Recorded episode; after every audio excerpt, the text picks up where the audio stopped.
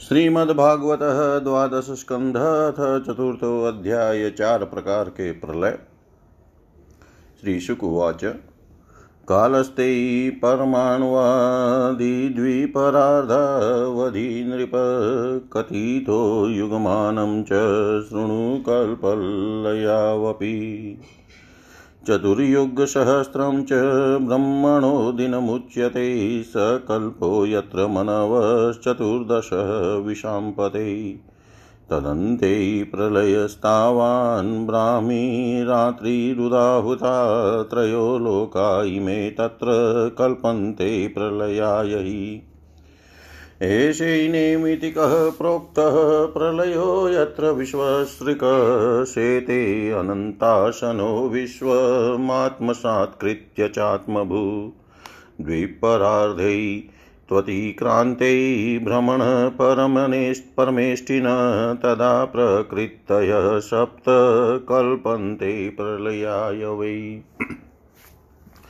एष प्राकृतिको राजन् प्रलयो यत्र लीयते याण्डकोशस्तु सङ्घातो विघातोपसादिते पर्जन्यशतवर्षाणि भूमौ राजन् न वर्षति तदा निरन्येऽन्योन्यं भक्षमाणा क्षुधार्दिता क्षयं यास्यन्ति शनकैः कालिनोपद्रुता प्रजा सामुद्रं देहिकं भौमं रसं सावर्तको रवि।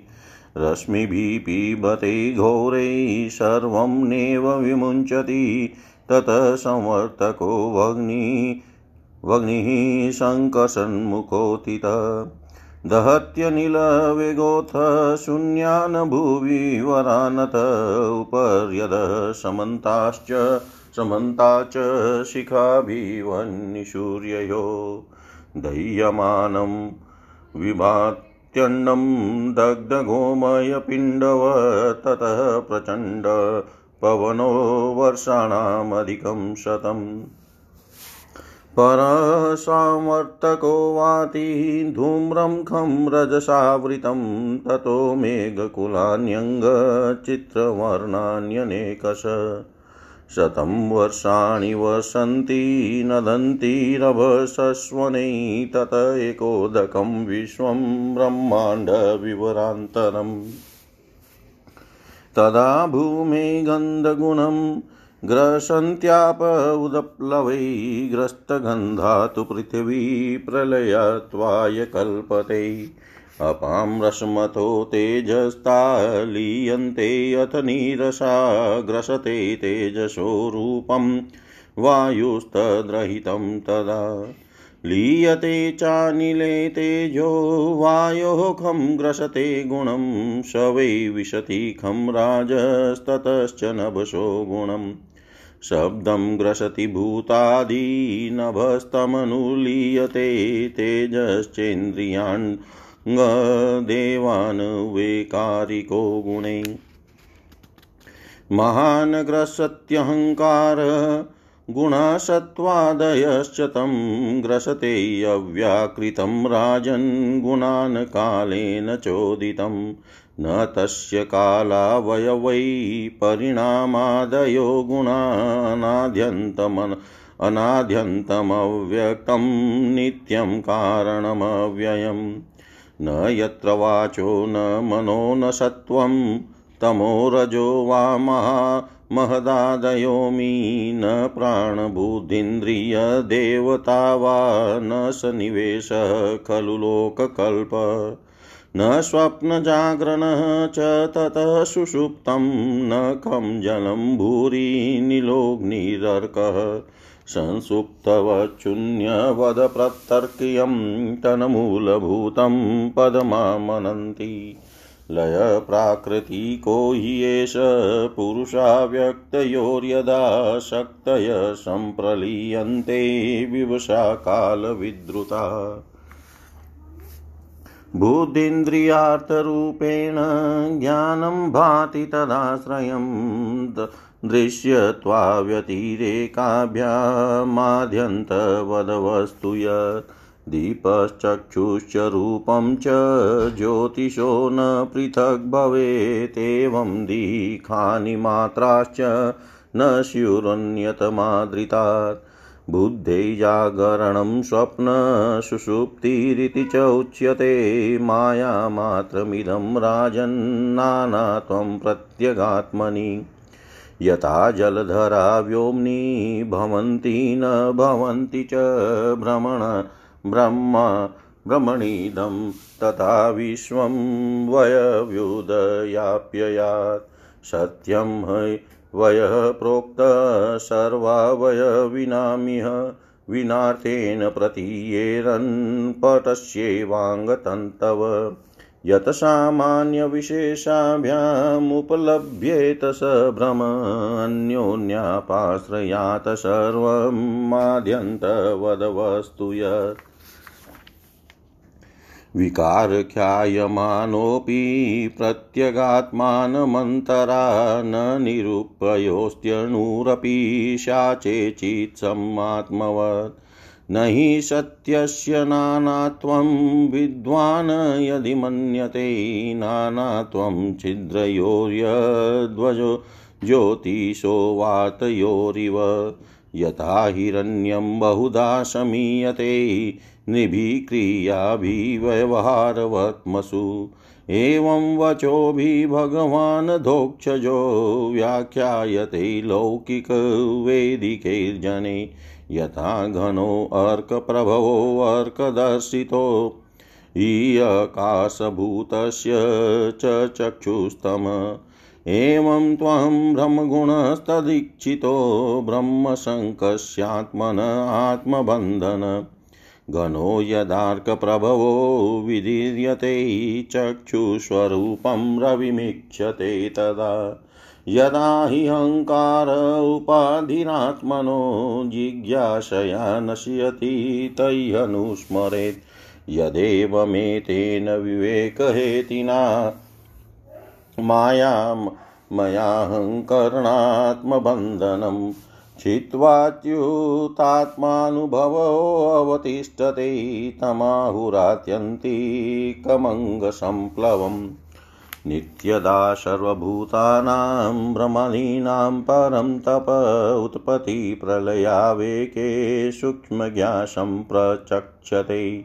कालस्त्रोतो जवेनाशु ह्रियमाणस्य नित्यदा परिणाममिनामवस्थास्ता जन्मप्रलयहेतव अनाद्यन्तवतानेन कालेनेश्वरमूर्तिना अवस्थानेव दृश्यन्ते वियतिज्योतिषामिव नित्यो नेमितिकश्चेव तथा प्राकृतिकोलय आत्यन्तिकश्च कथितकालस्य गतिरीदृशी। एताः कुरु श्रेष्ठ जगद्विधातुर्नारायणस्याखिलसत्त्वधाम्न। लीलाकथास्ते कथिता समासत काचर्येण नाजोऽप्यभिधातुमीश।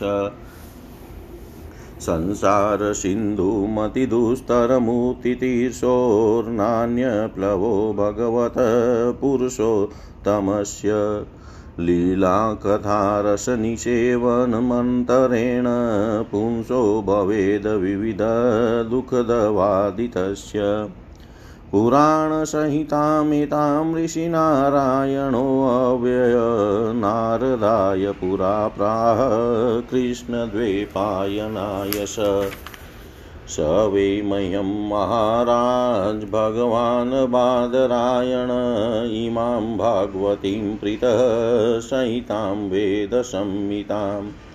एतां वक्ष्यत्यशौ सुत, ऋषिभ्यो निमिषालय, निमिषालये दीर्घसत्रे कुरु श्रेष्ठ सम्पृष्ट दीर्घसत्रे कुरु श्रेष्ठ शौनकादिभिः श्री सुखदेव जी कहते हैं, परीक्षित तीसरे स्कंद में परमाणु से लेकर द्विपरार्ध पर्यंत काल का स्वरूप और एक एक युग कितने कितने वर्षों का होता है, यह मैं तुम्हें बतला चुका हूँ। अब तुम कल्प की स्थिति और उसके प्रलय का वर्णन भी सुनो। राजन एक हज़ार चतुर्युगी का ब्रह्मा का एक दिन योता है। ब्रह्मा के इस दिन को ही कल्प भी कहते हैं। एक कल्प में चौदह मनु होते हैं। कल्प के अंत में उतने ही समय तक प्रलय भी रहता है। प्रलय को ही ब्रह्मा की रात भी कहते हैं। उस समय ये तीनों लोक लीन हो जाते हैं। उनका प्रलय हो जाता है। इसका नाम नैमितिक प्रलय है।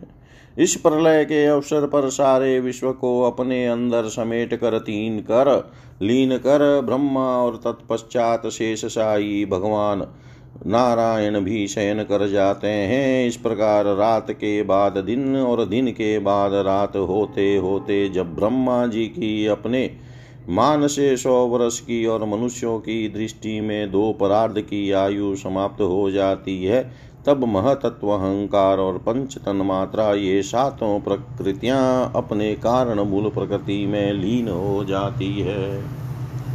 राजनिशी का नाम प्राकृतिक प्रलय है। इस प्रलय में प्रलय का कारण उपस्थित होने पर पंचभूतों के मिश्रण से बना हुआ ब्रह्मांड अपना स्थूल रूप छोड़कर कारण रूप में स्थित हो जाता है। घुल मिल जाता है। परिचित प्रलय का समय आने पर सौ वर्ष तक मेघ पृथ्वी पर वर्षा नहीं करते, किसी को अन्न नहीं मिलता। उस समय प्रजा भूख प्यास से व्याकुल होकर एक दूसरे को खाने लगती है। इस प्रकार काल के उपद्रव से पीड़ित होकर धीरे धीरे सारी प्रजा क्षीण हो जाती है। प्रलय कालीन सावर्तक सूर्य अपनी प्रचंड किरणों से समुद्र प्राणियों के शरीर और पृथ्वी का सारा रस खींच खींच कर सौंख जाते हैं और फिर उन्हें सदा की भांति पृथ्वी पर बरसाते नहीं। उस समय संकर्षण भगवान के मुख से प्रलय कालीन संवर्तक अग्नि प्रकट होती है। वायु के वेग से वह और भी बढ़ जाती है और तल अतल आदि सातों नीचे के लोकों को भस्म कर देती है। वहाँ के प्राणी तो पहले ही मर चुके होते हैं। नीचे से आग की करारी लपटें और ऊपर से सूर्य की प्रचंड गर्मी उस समय ऊपर नीचे चारों ओर यह ब्रह्मांड जलने लगता है और ऐसा जान पड़ता है, मानो गोबर का उपला जलकर अंगारे के रूप में ढक रहा हो। इसके बाद प्रलयकालीन अत्यंत प्रचंड सांवर्तक वायु सैकड़ों वर्षों तक चलती रहती है। उस समय आकाश धुएँ और धूल से तो भरा ही रहता है। उसके बाद असंख्य रंग बिरंगे बादल आकाश में मंडराने लगते हैं और बड़ी भयंकरता के साथ गरज गरज कर सैकड़ों वर्षों तक वर्षा करते हैं। उस समय ब्रह्मांड के भीतर का सारा संसार एक समुद्र हो जाता है, सब कुछ जलमग्न हो जाता है। इस प्रकार जब जल प्रलय हो जाता है, तब जल पृथ्वी के विशेष गुण गंध को ग्रास लेता है, अपने में लीन कर लेता है। गंध गुण के जल में लीन हो जाने पर पृथ्वी का प्रलय हो जाता है, वह जल में घुल मिलकर जल रूप बन जाती है। राजन इसके बाद जल के गुण रस को तेजस तत्व ग्रस लेता है और जल निरस होकर तेज में समा जाता है। तदनंतर वायु तेज के गुण रूप को ग्रस लेता है और तेज रूप रहित होकर वायु में लीन हो जाता है। अब आकाश वायु के गुण स्पर्श को अपने में मिला लेता है और वायु स्पर्शहीन होकर आकाश में शांत हो जाता है। इसके बाद तामस अहंकार आकाश के गुण शब्द को ग्रस लेता है और आकाश शब्दहीन होकर तामस अहंकार में लीन हो जाता है। इसी प्रकार तेजस अहंकार इंद्रियों को और वे कारिक सात्विक अहंकार इंद्रियाधीष्टात्री देवता और इंद्रिय वृत्तियों को अपने में लीन कर लेता है। तत्पश्चात महतत्व अहंकार को और सत्व आदि गुण महतत्व को ग्रस लेते हैं। परिचित यह सब काल की महिमा है, उसी की प्रेरणा से अव्यक्त प्रकृति गुणों को ग्रस लेती है और तब केवल प्रकृति ही प्रकृति शेष रह जाती है। वही चराचर जगत मूल, जगत का मूल कारण है, वह अव्यक्त नादि अनंत नित्य और अविनाशी है। जब वह अपने कार्यों को लीन करके प्रलय के समय साम्य अवस्था को प्राप्त हो जाती है, तब काल के अवयव वर्ष मास दिन रात क्षण आदि के कारण उसमें परिणाम क्षय वृद्धि आदि किसी प्रकार के विकार नहीं होते। उस समय प्रकृति में स्थूल अथवा सूक्ष्म रूप से वाणी, मन सत्व गुण रजो गुण तमो गुण महतत्व आदि विकार, प्राण, बुद्धि, इंद्रिय और उनके देवता आदि कुछ नहीं रहते। सृष्टि के समय रहने वाले लोकों की कल्पना और इन, उनकी स्थिति भी नहीं रहती। उस समय स्वप्न जागृत और सुषुप्ति, ये तीन अवस्थाएँ नहीं रहती। आकाश, जल, पृथ्वी, वायु, अग्नि और सूर्य भी नहीं रहते। सब कुछ सोए हुए, एक सोए हुए के समान शून्य सा रहता है। उस अवस्था का तर्क के द्वारा अनुमान करना भी असंभव है। उस अव्यक्त को ही जगत का मूलभूत तत्व कहते हैं। इसी अवस्था का नाम प्राकृत प्रलय है। उस समय पुरुष और प्रकृति दोनों की शक्तियाँ काल के प्रभाव से क्षीण हो जाती है और विवश होकर अपने मूल स्वरूप में लीन हो जाती है। परीक्षित जब अब आत्यंतिक प्रलय अर्थात मोक्ष का स्वरूप बतलाया जाता है बुद्ध इंद्रिय, बुद्धि इंद्रिय और इनके, उनके विषयों के रूप में उनका अधिष्ठान ज्ञान स्वरूप वस्तु भी भाषित हो रही है। उन सब का तो आदि भी है और अंत भी इसलिए वे सब सत्य नहीं है। वे दृश्य हैं और अपने अधिष्ठान से भिन्न उनकी सत्ता भी नहीं है। इसलिए वे सर्वथा मिथ्या माया मात्र हैं। जैसे दीपक, नेत्र और रूप ये तीनों तेज से भिन्न नहीं है, वैसे ही बुद्धि, इंद्रिय और इनके विषय तन मात्राएँ भी अपने अधिष्ठान स्वरूप ब्रह्म से भिन्न नहीं है। यद्यपि वह इनसे सर्वथा भिन्न है। जैसे रजुरूप अधिष्ठान में अध्यस्त सर्प अपने अधिष्ठान से पृथक नहीं है, परंतु अध्यस्त सर्प से अधिष्ठान का कोई संबंध नहीं है। परिचेत, जागृत, स्वप्न और सुषुप्ति ये तीनों अवस्थाएँ बुद्धि की हैं। अतः इनके कारण अंतरात्मा में जो विश्व तेजस और प्राग्ञ रूप नानात्व की प्रतीति होती है, वह केवल माया मात्र है। बुद्धिगत नानात्व का एकमात्र सत्य आत्मा से कोई संबंध नहीं है। यह विश्व उत्पत्ति और प्रलय से ग्रस्त है, इसलिए अनेक अवयवों का समूह अवयवी है। अतः यह कभी ब्रह्मा में होता है और कभी नहीं होता। ठीक वैसे ही जैसे आकाश में मेघमाला कभी होती है और कभी नहीं होती। परिचेत जगत के व्यवहार में जितने भी अवयवी पदार्थ होते हैं, उनके न होने पर भी उनके भिन्न भिन्न अवयव सत्य माने जाते हैं। क्योंकि वे उनके कारण हैं। जैसे वस्त्र स्वरूप अवयवी के न होने पर भी उसके कारण रूप सूत का अस्तित्व माना ही जाता है। उसी प्रकार कार्य रूप जगत के अभाव में भी इस जगत के कारण रूप अवयव की स्थिति हो सकती है। परंतु ब्रह्मा में यह कार्य कारण भाव भी वास्तविक नहीं है, क्योंकि देखो कारण तो सामान्य वस्तु है और कार्य विशेष वस्तु। इस प्रकार का जो भेद दिखाई देता है, वह केवल ब्रह्म ही है। इसका हेतु यह है कि सामान्य और विशेष भाव आपेक्षिक है। अन्यान्यो अन्यान्यो, अन्य, अन्योन्याश्रित है। विशेष के बिना सामान्य और सामान्य के बिना विशेष की स्थिति नहीं हो सकती। कार्य और कारण भाव का आदि और अंत दोनों ही मिलते हैं। इसलिए भी वह स्वप्न, स्वाप्निक भेदभाव के समान सर्वथा अवस्तु है। इसमें संदेह नहीं कि यह प्रपंच रूप विकार, स्वाप्निक विकार के समान ही प्रतीत हो रहा है तो भी यह अपने अधिष्ठान ब्रह्मस्वरूप आत्मा से भिन्न नहीं है। कोई चाहे भी तो आत्मा से भिन्न रूप में अणुमात्र भी इसका निरूपण नहीं कर सकता। यदि आत्मा से पृथक इसकी सत्ता मानी भी जाए तो यह भी चिद्रूप आत्मा के समान स्वयं प्रकाश होगा और ऐसी स्थिति में वह आत्मा की भांति ही एक रूप सिद्ध होगा।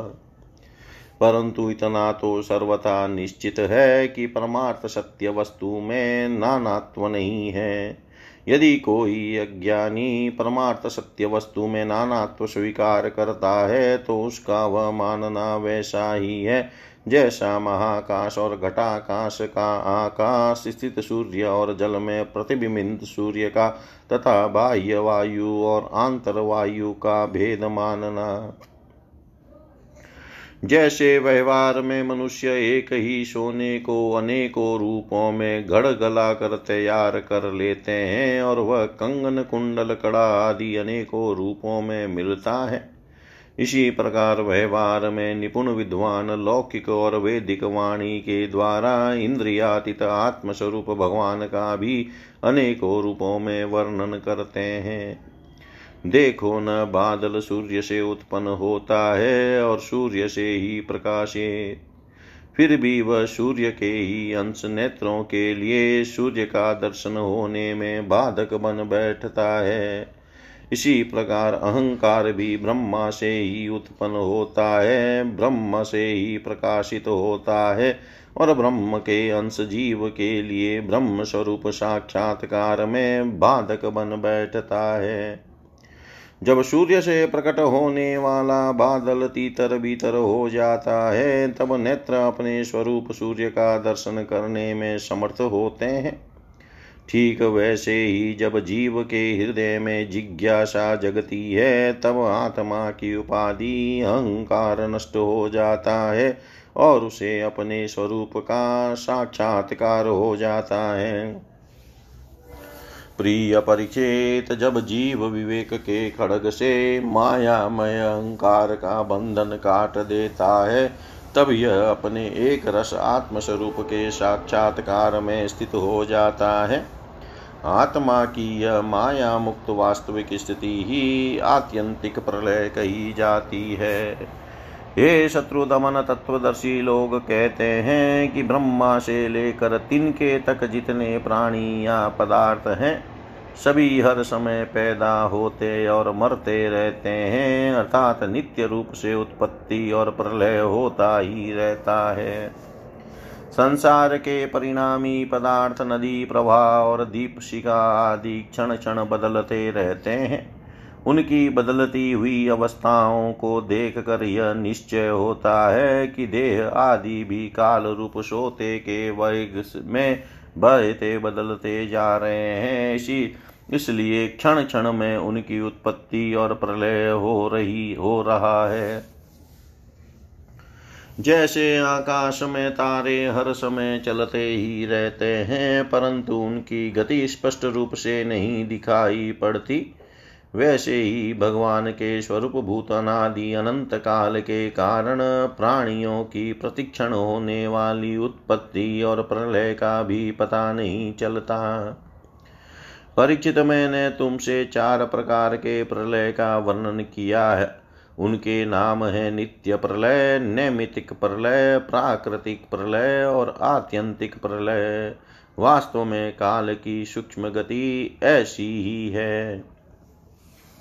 हे कुरुश्रेष्ठ विश्व विधाता भगवान नारायण ही समस्त प्राणियों और शक्तियों के आश्रय हैं। जो कुछ मैंने संक्षेप से कहा है, वह सब उन्हीं की लीला कथा है। भगवान की लीलाओं का पूर्ण वर्णन तो स्वयं ब्रह्मा जी भी नहीं कर सकते। जो लोग अत्यंत दुस्तर संसार सागर से पार जाना चाहते हैं, अथवा जो लोग अनेकों प्रकार के दुख दावानल से दग्ध हो रहे हैं, उनके लिए पुरुषोत्तम भगवान की लीला कथा रूप रस के सेवन के अतिरिक्त और कोई साधन, कोई नौका नहीं है। ये केवल लीला रसायन का सेवन करके ही अपना मनोरथ सिद्ध कर सकते हैं। जो कुछ मैंने तुम्हें सुनाया है, यही श्रीमद्भागवत पुराण है। इसे सनातन ऋषि नर नारायण ने पहले देवर्षि नारद को सुनाया था और उन्होंने मेरे पिता महर्षि कृष्ण देवपायन को महाराज उन्हीं बदरी वन विहारी भगवान श्री कृष्ण द्वेपायन ने प्रसन्न होकर मुझे इस वेद तुल्य श्री भागवत संहिता का उपदेश किया। कुरुश्रेष्ठ आगे चलकर जब शौन का दी ऋषि नेमिषारण्य क्षेत्र में बहुत बड़ा सत्र करेंगे, तब उनके प्रश्न करने पर पौराणिक वक्ता श्री सूत जी उन लोगों को इस संहिता का श्रवण कराएँगे। इति श्रीमद्भागवते महापुराणे पारमहंस्यां संहितायां द्वादशस्कन्धे चतुर्थोऽध्याय। सर्वं श्रीशां सदाशिवार्पणम् अस्तु। ॐ विष्णवे नम, ॐ विष्णवे नम, ॐ विष्णवे नमः।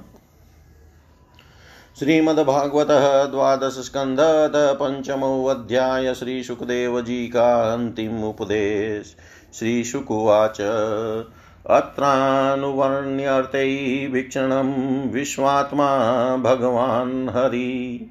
यस्य प्रसादजो ब्रह्मा रुद्रक्रोत्समुद्भव। त्वं तु राजन्मरिष्येति पशुबुद्धिमिमां जयि न जातप्रागभूतोऽद्य देहवत्वं न नक्ष्यसि। न भविष्यसि भूत्वा त्वं पुत्रपौत्रादिरूपवान् बीजाङ्कुर्वदेहा देव्यतिरिक्तो यथा नल। स्वप्ने यथा शिरच्छेदं पञ्चत्वाध्यात्मनः स्वयं यस्मात् पश्यति देहस्य तत आत्मा हि अजोऽमर् घटे भीने यथाकाश, आकाश स्याद्यथा पुरा एवं देहे मृतो, मृते जीवो ब्रह्म सम्पद्यते पुनः। मनः सृजति वै देहान् गुणान् कर्माणि चात्मन, तन्मनः सृजते माया, ततो जीवस्य संसृतिः। स्नेहाधिष्ठानवत्र्यग्निसंयोगो यावदीयते ततो दीपस्य दीपत्वमेवं देहकृतो भव। रजसत्त्वतमोवृत्त्या जायते अत विनश्यति। न तत्रात्मा स्वयं ज्योतिर्यो व्यक्ता व्यक्तो पर।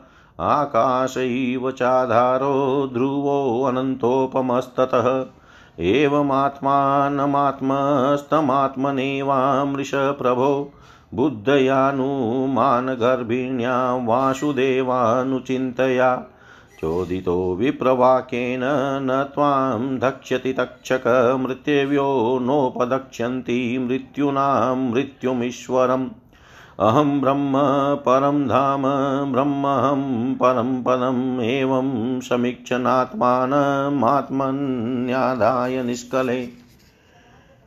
दशन्तं तक्षकं पादे लेलिहानं विषानने न द्रक्ष्यसि शरीरं च विश्वं च पृथगात्मन। एतते कथितं तात यदात्मा पृष्टवान् नृपः। हरेर्विश्वात्मनश्चेष्टां किं भूय श्रोतुमिच्छसि हरेर्विश्वात्मनश्चेष्टां किं भूय श्रोतुमिच्छसि श्री सुखदेव जी कहते हैं, प्रिय परीक्षित श्रीमद्भागवत महापुराण में बार बार और सर्वत्र विश्वात्मा भगवान श्री हरि का ही संकीर्तन हुआ है। ब्रह्मा और रुद्र भी श्री हरि से पृथक नहीं है। उन्हीं की प्रसाद लीला और क्रोध लीला की अभिव्यक्ति है। हे राजन, अब तुम यह पशुओं की सी अवेक अविवेक मूलक धारणा छोड़ दो कि मैं मरूँगा। जैसे शरीर पहले नहीं था और अब पैदा हुआ और फिर नष्ट हो जाएगा, वैसे ही तुम भी पहले नहीं थे। तुम्हारा जन्म हुआ, तुम मर जाओगे, यह बात नहीं है। जैसे बीज से और अंकुर से बीज की उत्पत्ति होती है, वैसे ही एक देह से दूसरे देह की और दूसरे देह से तीसरे देह की उत्पत्ति होती है। किंतु तुम न तो किसी से उत्पन्न हुए हो और न तो आगे पुत्र पौत्रादिकों के शरीर के रूप में उत्पन्न होोगे अजी जैसे आग लकड़ी से सर्वथा अलग रहती है, लकड़ी की उत्पत्ति और विनाश से सर्वथा परे, वैसे ही तुम भी शरीर आदि से सर्वथा अलग हो। स्वप्नावस्था में ऐसा मालूम होता है कि मेरा सिर कट गया है और मैं मर गया हूँ। मुझे लोग शमशान में जला रहे हैं, परंतु ये सब शरीर की ही अवस्थाएँ दिखती है। आत्मा की नहीं।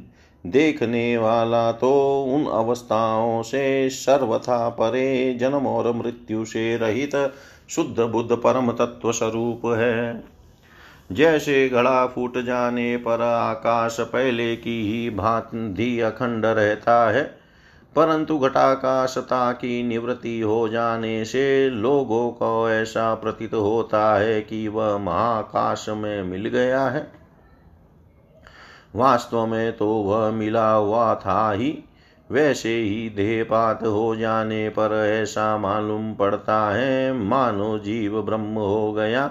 वास्तव में तो वह ब्रह्म था ही, उसकी अब्रह्मता तो प्रतीति मात्र थी। मन ही आत्मा के लिए शरीर विषय और कर्मों की कल्पना कर लेता है और उस मन की सृष्टि करती है माया अविद्या।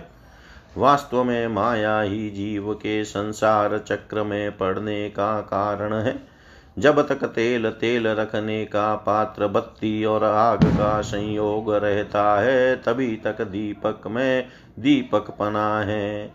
वैसे ही उनके ही समान जब तक आत्मा का कर्म मन शरीर और इनमें रहने वाले चैतन्याध्यास के साथ संबंध रहता है।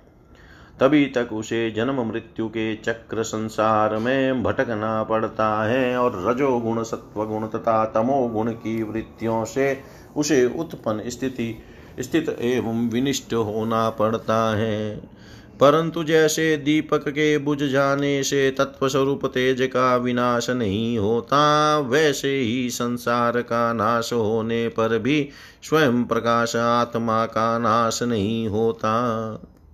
क्योंकि वह कार्य और कारण व्यक्त और अव्यक्त सबसे परे है, वह आकाश के समान सबका आधार है, नित्य और निश्चल है, वह अनंत है, सचमुच आत्मा की उपमा आत्मा ही है। हे राजन, तुम अपनी विशुद्ध एवं विवेकवती बुद्धि को परमात्मा के चिंतन से भरपूर कर लो और स्वयं ही अपने अंतर में स्थित परमात्मा का साक्षात्कार करो। देखो, तुम मृत्यों की भी मृत्यु हो, तुम स्वयं ईश्वर हो, ब्राह्मण के साप से प्रेरित तक्षक तुम्हें भस्म न कर सकेगा। अजी तक्षक की तो बात ही क्या? स्वयं मृत्यु और मृत्युओं का समूह भी तुम्हारे पास तक न पटक सकेंगे। तुम इस प्रकार अनुसंधान चिंतन करो कि मैं ही सर्वाधिष्ठान पर ब्रह्म हूँ, सर्वाधिष्ठान ब्रह्म में ही हूँ। इस प्रकार तुम अपने आप को अपने वास्तविक एक रस अनंत अखंड अखंड स्वरूप में स्थित कर लो। उस समय अपनी विशैली जीव लपलपाता हुआ, अपने होठों के कोने चाटता हुआ तक्षक आए और अपने विस्फुण मुखों से तुम्हारे पैरों में डसले, कोई परवाह नहीं। तुम अपने आत्म स्वरूप में स्थित होकर इस शरीर को और तो क्या सारे विश्व को भी अपने से पृथक न देखोगे? आत्मस्वरूप बेटा परिचित। तुमने विश्वात्मा भगवान की लीला के संबंध में जो प्रश्न किया था, उसका उत्तर मैंने दे दिया। अब और क्या सुनना चाहते हो? इति श्रीमद्भागवते महापुराणे पारमंस्यां संहितायां द्वादशस्कन्धे ब्रह्मोपदेशे नाम पञ्चमोऽध्याय सर्वं श्रीशां सदाशिवार्पणम् ॐ विष्णवे नमः ॐ विष्णवे नमः ॐ विष्णवे नमः।